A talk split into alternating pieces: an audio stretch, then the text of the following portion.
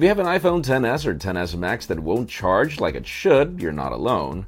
Some teasers of the LG V40 camera capabilities have emerged, and we are excited. And it looks like that we might be getting a new Huawei watch after all, hopefully.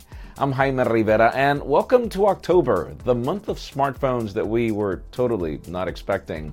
This is Pocketnow Daily, sponsored by Swappa.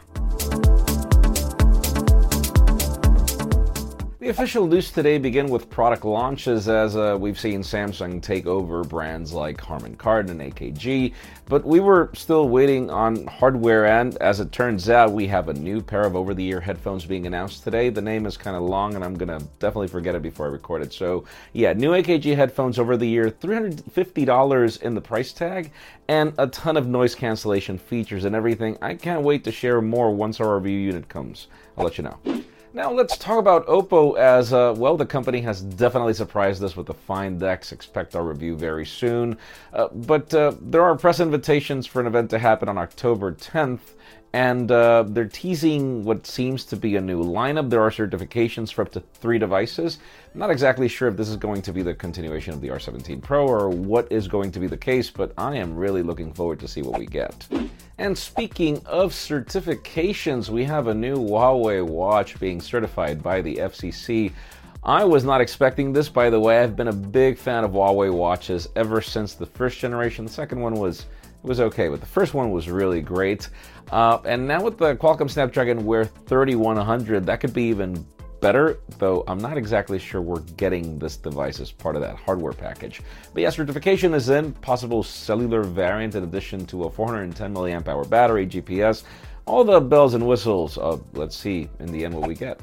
And speaking of smartwatches, let's begin with the LG V40 as famous tipster Evan Blass has uh, chimed in on some features that we're getting in the cameras. Apparently, we are getting five cameras on this phone, three cameras at the back that would be wide, telephoto, and the regular. And then the front, apparently, there's a regular camera for uh, selfies, and then another, it seems, for wide angle selfies. And uh, apparently, there's also a watch in the mix. Uh, which would be awesome if we also get from LG, hopefully better looking than last year's models, but we'll see about that as well. And finally, the hottest news today have to do with a phone that's so hot that it doesn't charge. Uh, the iPhone 10s and 10s Max apparently are having issues in charging with the Lightning port. Uh, Lou from Unbox Therapy made a full video about his issues.